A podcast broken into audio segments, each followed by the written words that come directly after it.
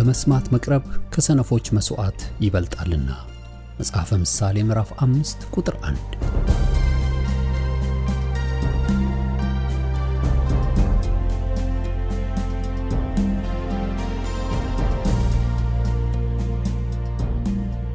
ይህን የእውነትና የሕይወት ድምፅ አገልግሎትን ለማድመጥ መቅረቦ ብልህነት ነው። ስለዚህ ጊዜውን ሰጥተው ለማድመጥ መወሰኖ ማትረፊያ ይሆኑሎታል።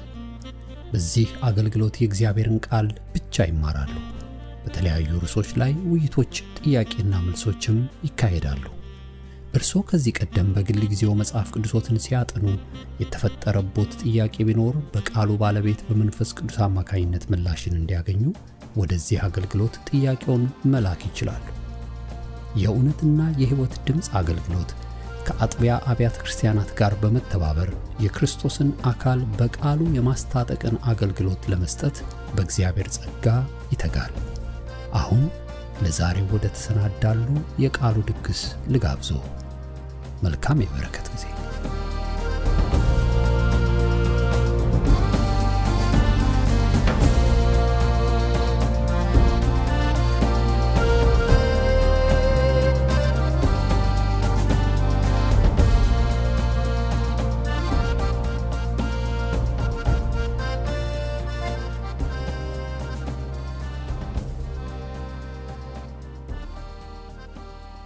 የጌታ ጸጋና ሰላም ይብዛላችሁ በያላችሁበት።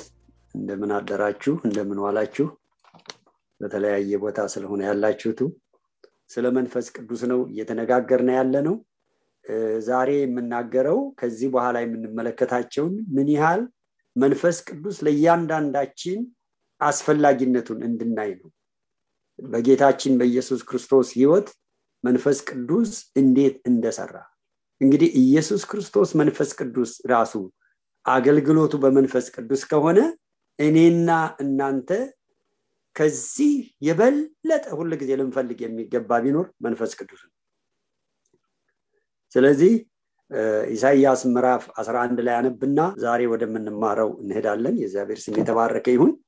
ኢሳይያስ ምዕራፍ 11 ከእሰይ ግንድ በትር ይወጣል፣ ከስሩም ቁጥቋጦ ያፈራል የእግዚአብሔር መንፈስ የጥበብና የማስተዋል መንፈስ የምክርና የኃይል መንፈስ የእውቀትና የእግዚአብሔር መንፈስ ያርፍበታል። እግዚአብሔርን በመፍራቱ ደስታውን ያያል። አይኑ እንደምታይ አይፈርድም ጆሮው እንደምትሰማም አይበይንም። ነገር ግን ለድሆች በጽድቅ ይፈርዳል ለምድር የዋሆች በቅንነት ይበይናል። በአፉ በትር ምድርን ይመታል በከንፈሩ ምስትንፋስ ክፎችን ይገድላል። የወገቡ መታጠቂያ ጽድቅ የጎኑም መታጠቂያ ታማኝነት ይሆናል ይላል። ስለ ጌታችን ስለ ኢየሱስ ክርስቶስ የተነገረው ማለት ነው። ዛሬ የምንመለከተው እንዳልኳችሁ እንግዲህ መንፈስ ቅዱስ በኢየሱስ ክርስቶስ ህይወት ውስጥ እንዴት እንደተገለጠ ነው። መንፈስ ቅዱስ በጌታችን በኢየሱስ ክርስቶስ ህይወት መንፈስ ቅዱስ ከሆነ የሰራው በዚህ ዘመን ያለን እንዲሆ ከመቼውም ጊዜ ይልቅ ራሱ ልንፈልግ የሚገባው ቤተክርስቲያን ልትፈልግ የሚገባው አማኝ ሊፈልግ የሚገባው መንፈስ ቅዱስ በህይወታችን ያለውን ስራ ነው። ዛሬ ብዙ ቤተክርስቲያን መንፈስ ቅዱስን በር ተዘግቶበት ያለ ዘመን ነው። በር ተዘግቶበት ያለ መንፈስ ቅዱስ ደግሞ ጨዋ ነው። እንደ ሰይጣን ሰዎችን አስገድዶ ወይም ሰብሮ ወደ መጥፎ ነገር እንደሚከተው ሰይጣን እንደዛ አይደለም።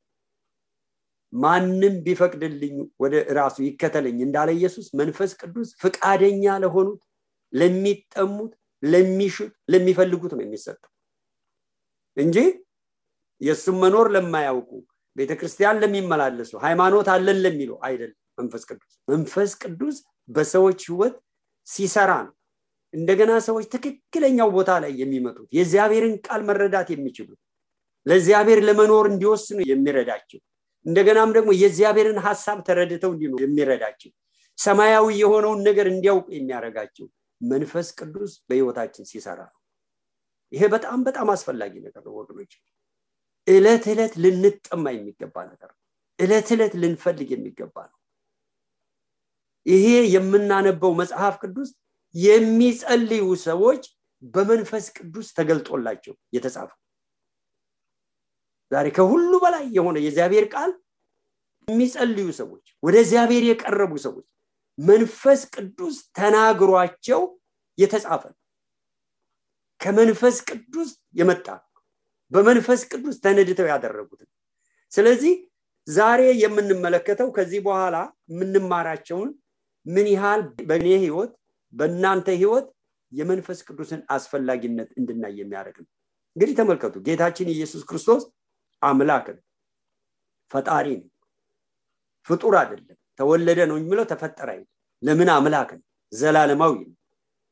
ይሄ መለኮት የሆነው ኢየሱስ ክርስቶስ ስጋ ለብሶ እንደኛ ወደዚህ ምድር ሲመጣ ሰውን በመልካችን በምሳሌያችን እንፍጠር ብሎ የተናገረው ጌታ እኛን ለማዳን በሰው በኩል የነበረውን ያን ሰው ሊያደረገው የማይችለውን ነገር ሰው ያቃተውን ነገር ለመፈጸም እንደኛ ስጋ ለበሰ ከቅድስት ድንግል ማርያም ሰው ሆኖ ተወለደ። ስለዚህ ለእኛ ምሳሌ ይሆን ዘንድ ለእኛ እንደ መሪ ሆኖ ይታይ ዘንድ እግዚአብሔር ጌታችን ኢየሱስ ክርስቶስን በዚህ ምድር መጥቶ ሰው ሊፈጽመው ያልቻለውን እግዚአብሔር ግን ሰው እንዲያደርግ የሚፈልገውን ነገር አሳይቶ እናያለን። ስለዚህ አሁን እሱን እንመለከታለን። በጌታ በኢየሱስ ክርስቶስ እንዴት? የመጀመሪያው ትንቢተ ኢሳይያስ ምዕራፍ 7 ቁጥር 14 ላይ ጌታችን ኢየሱስ ክርስቶስ ገና ብሉ ኪዳን በኢሳይያስ ዘመን ማለት ነው። እንሆ ድንግል ትጸንሳለች ወንድ ልጅም ትወልዳለች ስሙንም አማኑኤል ብለው ይጠሩታል። ያንም እንደገና ማቴዎስ ምዕራፍ 1 ቁጥር 23 ላይ እነሆ ድንግል ትጸንሳለች ወንድ ልጅንም ትወልዳለች የተባለው ይፈጸም ዘንድ ይሁን። ስለዚህ ስሙም አማኑኤል ትርጓሜው እግዚአብሔር ከኛ ጋር ነው። እንግዲህ ተመልከቱ ጌታችን ኢየሱስ ክርስቶስ ገና ከመወለዱም እንኳ በመንፈስ ቅዱስ የተነገረለት በመንፈስ ቅዱስ ሀሳብ የመጣ ነው። በመንፈስ ቅዱስ የተነገረለት የተፈጸመ ነው። ሁለተኛ እንደገና ኢሳይያስ ምዕራፍ ዘጠኝ ቁጥር ስድስት ወንድ ልጅ ተሰጥቶናል አለቅነትን በጫንቃው ላይ ሆነ ስሙም ድንቅ መካር ሀያል አምላክ የዘላለም አባት የሰላም አለቃ ተብሎ ይጠራል። ለዚህ ነው እኔ የምሰጣችሁ ሰላም አለም እንደሚሰጣችሁ አይደለም። እኔ የምሰጣችሁ ሰላም አለም እንደሚሰጣችኋል የእግዚአብሔር ስም የተባረከ ነው ዮሐንስ 14 27 እሱን ነው የሚናገረው። ስለዚህ ጌታ ኢየሱስ ክርስቶስ ወንድ ልጅ ሆኖ እንደሚወለድ ኢሳይያስ 9 6 ላይ ከዛ ሉቃስ ምዕራፍ እንደገና አንድ 35 ላይ እንደዚህ አላት ራሱ ለቅድስት ማርያም መልአኩ ገብርኤል መጥቶ መንፈስ ቅዱስ በአንቺ ላይ ይጸላል ከአንቺ የሚወለደው ቅዱስ የእግዚአብሔር ልጅ ይባላል። ልብ ብላችሁ ተመልከቱ እንግዲህ። በመንፈስ ቅዱስ የተነገረለት በመንፈስ ቅዱስ እንዲጸነስ እንዲወለድ የሆነ ይሄ ለማን ነው ትምህርቱ ራሱ? ታዲያ ለእኛ በዚህ ውስጥ ምንድን ነው ትምህርቱ ለኢየሱስ ክርስቶስ መንፈስ ቅዱስ እንደዚህ እንደሚያስፈልግ ከተነገረ ስጋ ለብሶ በዚህ ምድር ሲመላለስ አስፈላጊነቱ ለሱ እንደዚህ ተነገረ ለእኔና ለእናንተማ በየደቂቃው ያስፈልገናል። የመንፈስ ቅዱስ አብሮነት የመንፈስ ቅዱስ ሙላት የመንፈስ ቅዱስ መገኘት ህይወታችን ሊወርሰው ይገባል። ሶስተኛ የልቋስ ወንጌል ምዕራፍ 3 ከቁጥር 21 እስከ 22 ጌታችን ኢየሱስ ክርስቶስ በሰላሳ ዓመቱ ለጥምቀት በሚመጣበት ሰዓት ሲጠመቅ ይላል። ከላይ የምወደው ልጄ እርሱ ነው እሱን ስሙት የሚል ድምፅ መጣ። እንደገናም ደግሞ መንፈስ ቅዱስ እንደ እርግብ ሆኖ በእርሱ ላይ አረፈ ልብ ብላችሁ ተመልከቱ። የስላሴን አንድነት እዛ ላይ ታያላችሁ በጥምቀት ውስጥ። ለዚህ ነው ጌታችን ኢየሱስ ክርስቶስ በአብ በወልድ በመንፈስ ቅዱስ እያጠመቃችሁ ያዘዝኳችሁ ሁሉ እንዲጠብቁ እያረጋችሁ ደቀ መዛሙርቴ አድርጓቸው። እነሆ እኔ እስከ ዓለም ፍጻሜ ከእናንተ ጋር ነው ብሎ ማቴዎስ 28 ከ18 እስከ 20 የተናገረው ለዚህ ነው። ስለዚህ እዚህ ቦታ ላይ ሲጠመቅ ይላል። በደንብ በደንብ ብላችሁ አዳምጡ እንግዲህ። ጌታችን ኢየሱስ ክርስቶስ ሰላሳ ዓመት ሞልቶት እስኪጠመቅ ተጠምቆ መንፈስ ቅዱስ በእርሱ ላይ እስከሚመጣ ድረስ አንድ ታምር አላደረገ አንድ ታምር እንኳ አላደረገ ስለዚህ ተአምራቱ ከዚህ በኋላ የሚቀጥሉት እንግዲህ ከተጠመቀ በኋላ ከአባቱ ድምፅ ከመጣ በኋላ መንፈስ ቅዱስ አብሮነቱን ከገለጠ በኋላ ከዛን ጊዜ ጀምሮ እያንዳንዱ የጌታ ኢየሱስ ክርስቶስ እርምጃ የተአምር እርምጃ ነበር። መንፈስ ቅዱስ ከሱ ጋር ሆኖ የሚሰራበት ነበር። ዛሬ ብዙዎቹ ወገኖቼ ከዚህ ውጭ ሆኖ ነው ያሉት። ሃይማኖት አላቸው ስርዓት አላቸው። ነገር ግን የመንፈስ ቅዱስን አብሮነት በዚህ ፕሮግራም የሚሰራው የምታዩት የምሰሙት ነገር ሁሉ የሚገለጡ ነገሮች ሁሉ መንፈስ ቅዱስ ነው። አገልጋዮቹ አሸንዳ ናቸው። አገልጋዮቹ መጠቀሚያ ብቻ ናቸው። መንፈስ ቅዱስ መጥቶ ያን ካልገለጠ ካልፈው ምንም ነገር ማድረግ አንችል የምናገለግለው ከመንፈስ ቅዱስ ጸጋ የተነሳ ይሄ በጣም ሊገባን ያስፈልጋል። ጌታችን ኢየሱስ ክርስቶስ ልክ ከተጠመቀ በኋላ አራተኛው ነጥቤ ስትመለከቱ ልቋስ አራት ቁጥር አንድ ላይ ማቴዎስ አራት ቁጥር አንድ ላይ ኢየሱስ ምን ሆነ ይላል በመንፈስ ቅዱስም ተመርቶ ለጾለት አርባ ቀን አርባ ቀንና አርባ ሌሊት በመንፈስ ተመርቶ ሄደ። ሳይበላ ሳይጠጣ። ይሄ በጣም የሚደንቅ ነገር ነው። በመጽሐፍ ቅዱስ ተጠቅሶ የምንመለከተው ስለ ሙሴና ስለ ኢየሱስ ነው በግልጽ ሳይበሉ ሳይጠጡ አርባ ቀን ራሱ ያለ ውሃ ያለ ምግብ። የእግዚአብሔር ክብር ብቻ በእነሱ ላይ ሆኑ ይህ በጣም የሚደንቅ ነገር ነው ብዙ ጊዜ ስለዚህ ስለ ሰው ያለ ምግብ ሊቆይ እንደሚችል አንዳንድ ጥናቶችም ራሱ እስከ አምሳ ሁለት ቀን ድረስ ሰው ያለ ምግብ ሊቆይ ይችላል ብለው እንትን ይላል። ያለ ውሃ ግን ከሶስት ቀንና ከአምስት ቀን በላይ መቆየት አይችልም። ያንን ያደረገው የመንፈስ ቅዱስ አብሮነት የእግዚአብሔር ክብር የሰራው ስራ ነው። ዝም ብለን ተነስተን ዛሬ በቃ ያን እናርግ ማለት አንችልም በአለም ግሬት ኮሚሽን ወይም ደግሞ ታላቁ ተልኮ የሚባለውን ነገር የካምፓስ ክሩሴ ጀማሪ ቢል ብራንት የተባሉት የእግዚአብሔር ሰው አራት ጊዜ አርባ በፈሳሽ ጽመዋል ወንጌል በአለም ዙሪያ እንዲሰራጭ ከሶስት ሰዎች ከሚስታቸውና ከአንድ ሰው ጋር የተጀመረ እሳቸው ወደ ጌታ ሲሄዱ በአለም ዙሪያ አገልጋዮች ብቻ ስድስት ሺህ የወንጌል አገልጋዮች ነበሩ። እኒህ ሰው ቢሊ ግራም እና እሳቸው አንድ ጊዜ አገልግሎት የጀመሩ ከዛ ቢሊ ግራም መጨረሻ ላይ አገልግሎት ከማቆማቸው በፊት ሲጠየቁ እንደገና መጀመር ቢያስፈልግ አገልግሎት እንደ ቢል ብራይት one to one ሰዎችን መመስከር ነው። አገልግሎቴን ማድረገዋል ቢል አራት ጊዜ አርባ በፈሳሽ ብቻ የጾሙበቱ ምክንያት ሰዎች በአለም ዙሪያ እንዲድኑ ወንጌል እንዲሰራጭ ወንጌል እንዲደርስ ነበር።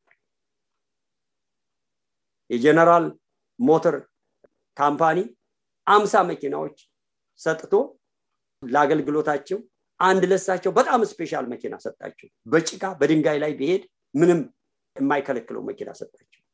ያንን መኪና አፍሪቃ ላለ ሚሽነሪ ወስደው ሰጡ። ሌሎቹን ነው እንጂ ስጥ ያልነህ እኮ ይሄን ለምንድን ነው የሰጠው? ይሄ እኮ ለአንተ ነው። ብዙ ቦታ በየ state ኡ ስለምትሄድ አንዳንድ ጊዜ drive ማርገ ስለምትሄድ ለአንተ እኮ ነው አይ እኔ የተሻለ ሀገር ነው ያለሁት። እነሱ ግን የሚመች ሀገር ለመሄድ የማይመች አገር ነው ያሉት። ለእነሱ ይገባናል።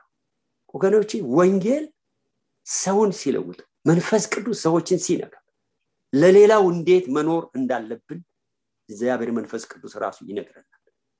እኒህ ሰው መጨረሻ ላይ እንደዚህ ትንፋሻቸው ወደ ጌታ ሊሄዱ ሲሉ ጋዜጠኛው ሲጠይቃቸው እኔ እኮ አሁን ለምን አሁን እንደዚህ ታመዋል እና አሁን እንዲህ ብለው ነው ያሉት።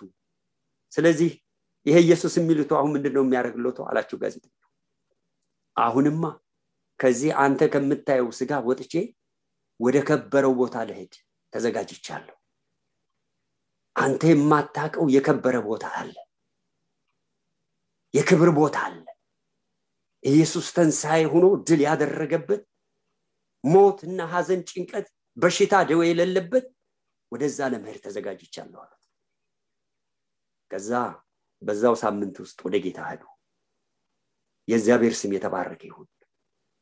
ጌታችን ኢየሱስ ክርስቶስን በዚህ ቦታ ላይ በማቴዎስ አራት አንድ ላይ በሉቃስ አራት አንድ ላይ ከጾመ ከጸለየ በኋላ እዛው ማቴዎስ አራት ስትመለከቱ ከቁጥር 22 ጀምሮ እስከ 24 የጌታ እጅ መገለጥ ጀመረች። አጋንንቶች መውጣት ጀመሩ። በሽተኞች መፈወስ ጀመሩ። ሰዎች ወደ ጌታ መምጣት ጀመሩ። በዛች ከተማ ራሱ ዝናው በአካባቢው ባሉ ከተሞች ሁሉ ወጣ መንፈስ ቅዱስ በእርሱ ላይ መስራት ጀመረ። ለምን ሰላሳ ዓመት ከዛ በፊት ሲመላለስ በሱ ህይወት ለምን አልተገለጠ ያለ መንፈስ ቅዱስ አገልግሎታችን ከንቱ ነው። ያለ መንፈስ ቅዱስ አገልግሎታችን ድካም ነው። ስለዚህ ሁል ጊዜ ተደግፈን ልንኖር የሚገባ ይህንን የእግዚአብሔር መንፈስ ነው። ክብር ለእግዚአብሔር በእያንዳንዱ ባሪያዎች ላይ ተገልጦ የምናየው የእግዚአብሔር ክብር ከመንፈስ ቅዱስ የተነሳ ነው። ከሰዎቹ ብርታት የተነሳ አይደለም። ዛሬ በአንቺም በአንተም መጠቀም ይችላል። መንፈስ ቅዱስ አንቺን ይፈልጋል አንተን ይፈልጋል። እንሆኝ ጌታ ሆይ ምን አደርግ ዘንድ ትወዳለህ ካልነው እንደ ጳውሎስ በአንተም በአንቺም መጠቀም ይችላል በእኔም መጠቀም ይችላል። ከፈቀድንለት ከተጠማ ነው አምስተኛ ኢሳይያስ 61 ጌታችን ኢየሱስ ክርስቶስ ኢሳይያስ 61 ቁጥር አንድ ላይ የጌታ መንፈስ በእኔ ላይ ነው የድሆች የምስራቹን እሰብክ ዘንድ ለታሰሩት መፈታትን ለታሰሩት መፈታትን ነፃነት ለመስጠት ራሱ የጌታ መንፈስ በእኔ ላይ ወገኖቼ ጌታችን ኢየሱስ ክርስቶስ የተቀባው በመንፈስ ቅዱስ ነው የእግዚአብሔር ስም የተባረከ ይሁን። ለዚህ ነው አንድ ሰው ጌታ ኢየሱስ ክርስቶስን ሲቀበል ያ በክርስቶስ ኢየሱስ ያለው የቅባት መንፈስ በክርስቶስ ኢየሱስ ያለው ያ የክህነት መንፈስ በክርስቶስ ኢየሱስ ያለው ያ የነብይነት መንፈስ ወደ እኔና ወደ እናንተ ይመጣል በዛ ጊዜ። ኢየሱስ ክርስቶስ እንደ ካህን ኢየሱስ ክርስቶስ እንደ ነቢይ ኢየሱስ ክርስቶስ እንደ ተቀባ መንፈስ ቅዱስ በእርሱ ላይ እንዳለ ሁኖ እንዳገለገለ በጌታችን በኢየሱስ ክርስቶስ ስናምን ወገኖቼ ዘይት በላያችን ላይ ፈሶ አይደለም። ኢየሱስ በውስጣችን ስለሆነ ኢየሱስን ስለተቀበል ነው መንፈስ ቅዱስ በውስጣችን ስላለ ይሄ ቅባት በአንቺም በአንተም በእኔም መፍሰስ ይችላል። ግን ምን ይፈልጋል? እሺ የሚሉ ሰዎች ይፈልጋል እፈልግሃለሁ የሚሉ ሰዎች ይፈልጋል እጠማሃለሁ የሚሉ ሰዎች ይፈልጋል ጌታችን ኢየሱስ ክርስቶስ በመንፈስ ቅዱስ ቅባት ነው ያገለገለ ስድስተኛ ሉቃስ አራት አስራ ስምንት ላይ ኢየሱስ ክርስቶስን በመንፈስ ቅዱስ ተሞልቶ ተናገረ።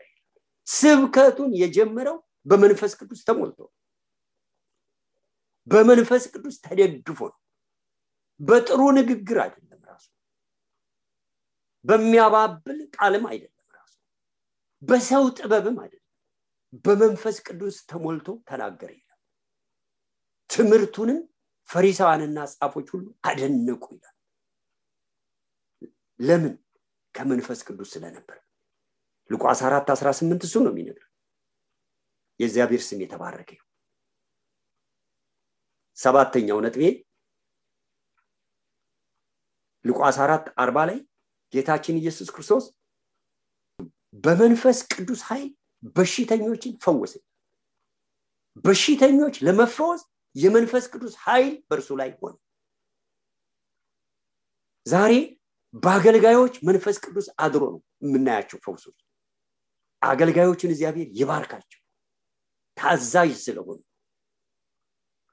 እርሱን ፈላጊ ስለሆኑ ክብሩን ግን ጠቅለን አሁንም ለመንፈስ ቅዱስ እንሰጣለን ክብሩ ግን ለሚገባው ክብርን እንሰጣለን አሁን። ክብር የተገባው እሱ ስለሆነ የእግዚአብሔር ስም የተባረክ በመንፈስ ቅዱስ ኃይል በሽተኞችን ፈውሰኛል። ሉቃስ አራት ቁጥር አርባ ላይ ስትመለከቱ በልዩ ልዩ ደዌ የተያዙትን ሁሉ ወደ እሱ አመጡ ሁሉንም ፈወሳቸው ይላል። ክብር ለእግዚአብሔር ይሁን። ሁሉንም ምን አላቸው? ፈወሳቸው። ኢየሱስ ክርስቶስ በመንፈስ ቅዱስ አማካኝነት ወደ እሱ የመጡትን ሁሉ ዛሬ ብዙዎች ወደ እኛ መጥተው ሁሉን ሲፈወሱ ማናይበት ጊዜ አለ።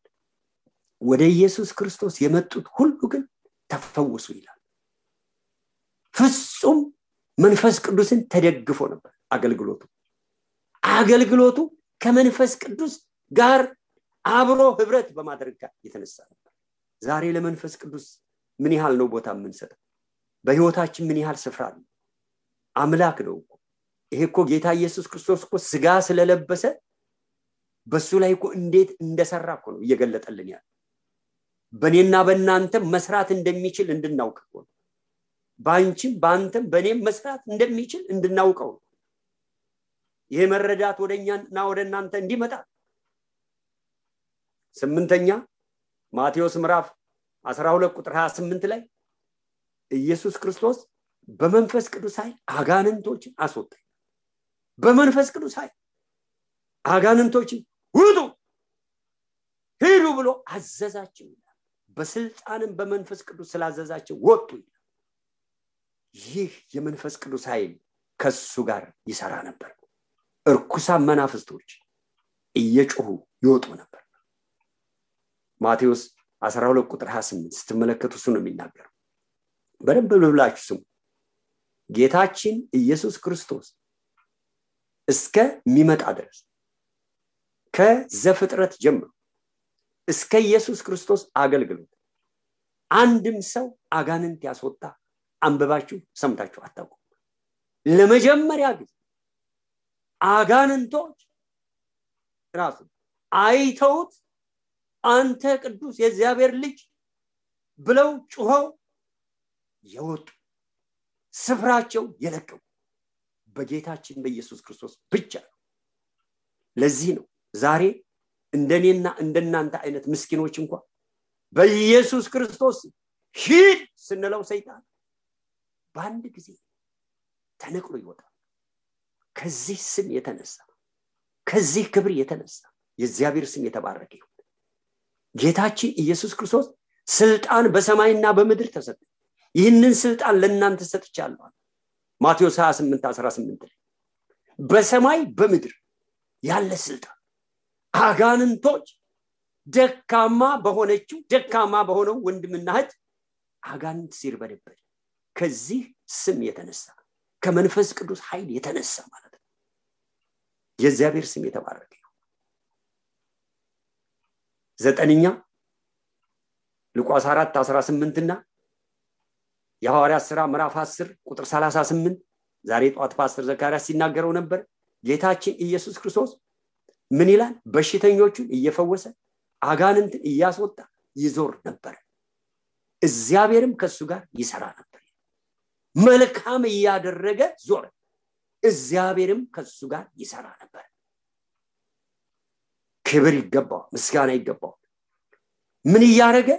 በሽተኞችን እየፈወሰ አጋንንትን እያስወጣ መልካም እያደረገ ከምን? ከቅባቱ የተነሳ። የእግዚአብሔር ቅባት በእርሱ ላይ ከመኖሩ የተነሳ። መንፈስ ቅዱስ በእርሱ ላይ ከመኖሩ የተነሳ። መልካም እያደረገ ይዞር ነበር። እግዚአብሔር ከሱ ጋር ነበረ። የእግዚአብሔር የአምላካችን ስም የተባረከ ይሁን። አስረኛው ነጥቤ የዮሐንስ ወንጌል ምዕራፍ 6 ቁጥር 63 ላይ ኢየሱስ ክርስቶስ ቃሉን በመንፈስ ቅዱስ ኃይል ይናገር ነበር። እኔ የምነግራችሁ ቃል መንፈስም ነው ህይወትም ነው አላቸው ህይወትን የሚሰጥ መንፈስ ነው። ስጋ ምንም አይጠቅምም አላቸው ዮሐንስ 6 63 ላይ እኔ የምነግራችሁ ደግሞ መንፈስም ነው ህይወትም ነው አላቸው ስለዚህ ኢየሱስ ክርስቶስ በመንፈስ ቅዱስ ህይወትን ነበር የሚያስተላልፈው አስራ አንደኛው ነጥቤ ሮሜ 8 ቁጥር 11 ላይ ኢየሱስ ክርስቶስ ከሙታን የተነሳው በመንፈስ ቅዱስ ኃይል ነው። በደንብ አዳምጡኝ እዚህ ላይ። ለዚህ ነው የስጋ ሞት ዛሬ ለእኔና ለእናንተ መሸጋገሪያ እንጂ ሞት በእኛ ላይ ስልጣን የለው ለምን? የተንሳኤ ህይወት አግኝተናል። የክርስትና ህይወት ምንድን ነው ልዩነቱ ከሌሎች ሃይማኖት ልዩነቱ ምንድን ነው ኢየሱስን ማመን። ኢየሱስን መቀበል ልዩነቱ ምንድን? ወገኖቼ ትልቅ ልዩነት ነው ያለው። ምክንያቱም ኢየሱስ ክርስቶስ የትኛውም የሃይማኖት መሪ ከሞት ተነስቶ እንደገናም ደግሞ ሳይሞት ወደ ሰማይ ያረገ ማንም የለም። ሞትን ድል አድርጎ ተነስቶ ሞት በእርሱ ላይ ምንም ስልጣን እንደሌለው አድርጎ ያሳየ ወደ ሰማይ በክብር ያረገ በመላእክት አጅቦ እንደገና አሁን ቤተክርስቲያን እንዲወስድ በክብር ተመልሶ የሚመጣ ኢየሱስ ብቻ ነው። ስለዚህ አሁን አንድ ሰው ጌታ ኢየሱስ ክርስቶስን ሲቀበል ሲያምን የሚያገኘው ንስሐ ሲገባ የሚያገኘው ነገር ምንድን ነው? የተንሳኤ ህይወት ያገኛል። ሁለተኛ የማይሞት ህይወት የዘላለም ህይወት እንደገና ደግሞ ከአዳም ጀምሮ እስከ ዳዊት ድረስ ራሱ። እግዚአብሔር ለአዳም ኪዳን ሰጥ አፈረሰ ለኖ ኪዳን ሰጥ አፈረሰ ለአብርሃም ኪዳን ሰጥ አፈረሰ ለእስራኤል ኪዳን ሰጥ አፈረሰ ለዳዊት ኪዳን ሰጥ አፈረሰ። በሰው በኩል እነሆ ሊፈጸም ያልቻለውን ኪዳን ጌታችን ኢየሱስ ክርስቶስ ደግሞ ምን አደረገ? ተፈጸመ አለ። ተፈጸመ። የዛ ጊዜ የሰው ልጆች ዘፍጥር ምዕራፍ ሶስት ተዘግቶባቸው የነበረው ራሱ እነዛ የሚገለባበጥ ሰይፍ የያዙ መላእክቶች ሁለተኛ ሰው ወደ እግዚአብሔር ገነት እንዳይገባ ተቀምጠው የነበሩት መጋረጃው ተቀደደ። ኢየሱስ ክርስቶስ መጋረጃውን ቀደደው ኪዳኑን ፈጸመው። አሁን እኔና እናንተ የማይፈረድብን ስለማናጠፍ አይደለም ስለማንሳሳት አይደለም። ኢየሱስ ክርስቶስ ኪዳን ስለገባለን ኪዳን ስላለን የደም ኪዳን ስለተገባለን የዘላለም ህይወት ስለተሰጠ። ወደ መጠቅለል እየመጣው ነው ወገኖች ዛሬ ይህንን ህይወት ይህንን የመንፈስ ቅዱስ ልምምድ ኢየሱስ ክርስቶስ ያልተቀበሉ ሰዎች ኢየሱስ ክርስቶስን ያላመኑ ሰዎች ይህንን ልምምድ መለማመድ አይችሉም። አይችሉም ወገኖች መጀመሪያ ኢየሱስ ክርስቶስ የኔና የእናንተን ኃጢአት እንዳጠበ ኃጢአተኝነታቸውን አውቀው ሰዎች በኢየሱስ ክርስቶስ ደም መጀመሪያ መታጠብ አለባቸው። ከዛን ጊዜ ጀምሮ መንፈስ ቅዱስ በእነሱ ውስጥ ያድራል መቅደስ ያደርጋቸዋል።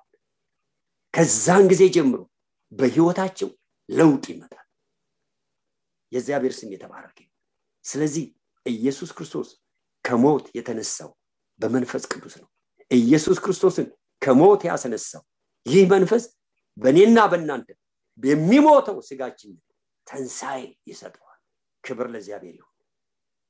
የመጨረሻው ይቼ ኢየሱስ ክርስቶስ አስራ ሁለተኛው ነጥቤ ምንድና ያደረገው? የሐዋርያ ስራ ምዕራፍ አንድ ስትመለከቱ ምን አላቸው? በመንፈስ ቅዱስ ደቀ መዛሙርቱን አዘዛቸው።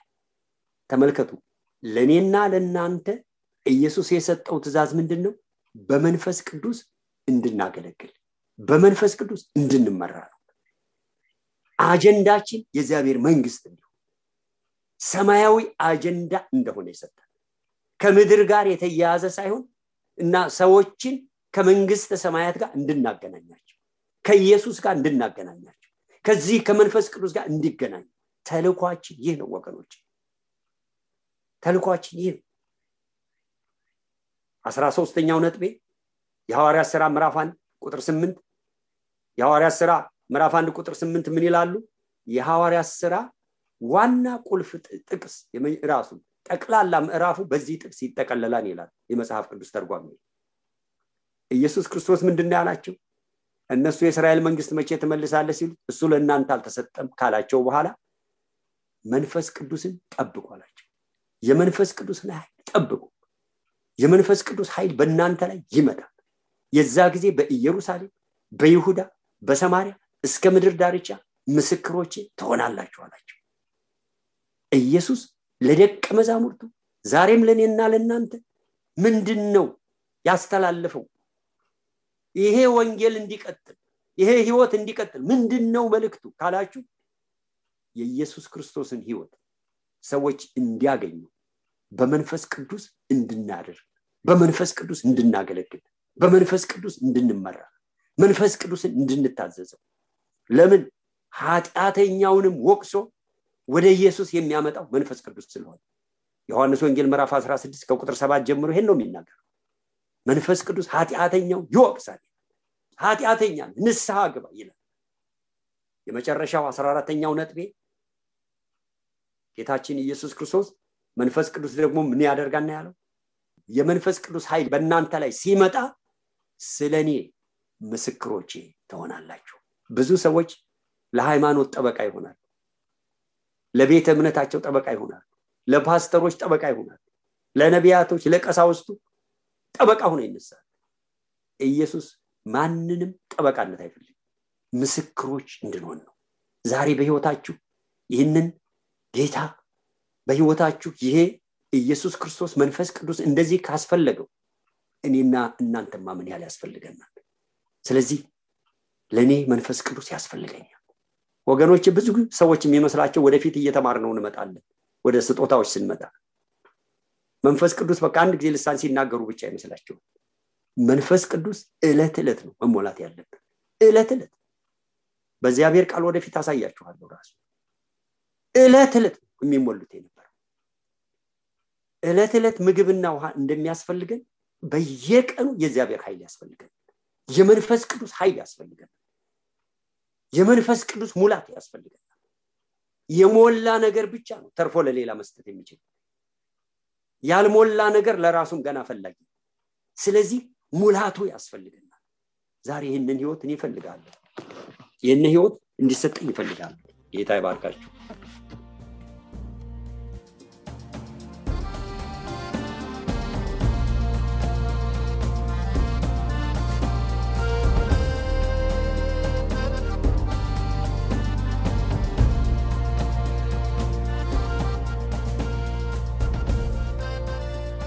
እስካሁን ሲያደምጡት በነበረው የቃሉ ትምህርት እግዚአብሔር በመንፈሱ እንደተናገሩትና እንዳስተማረው ተስፋ እናደርጋለን።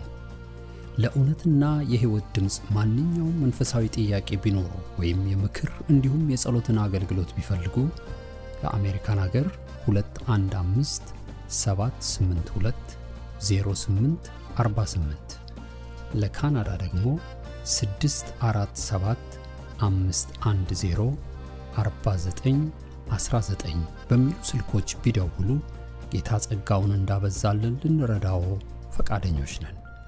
እግዚአብሔር ይባርኮ።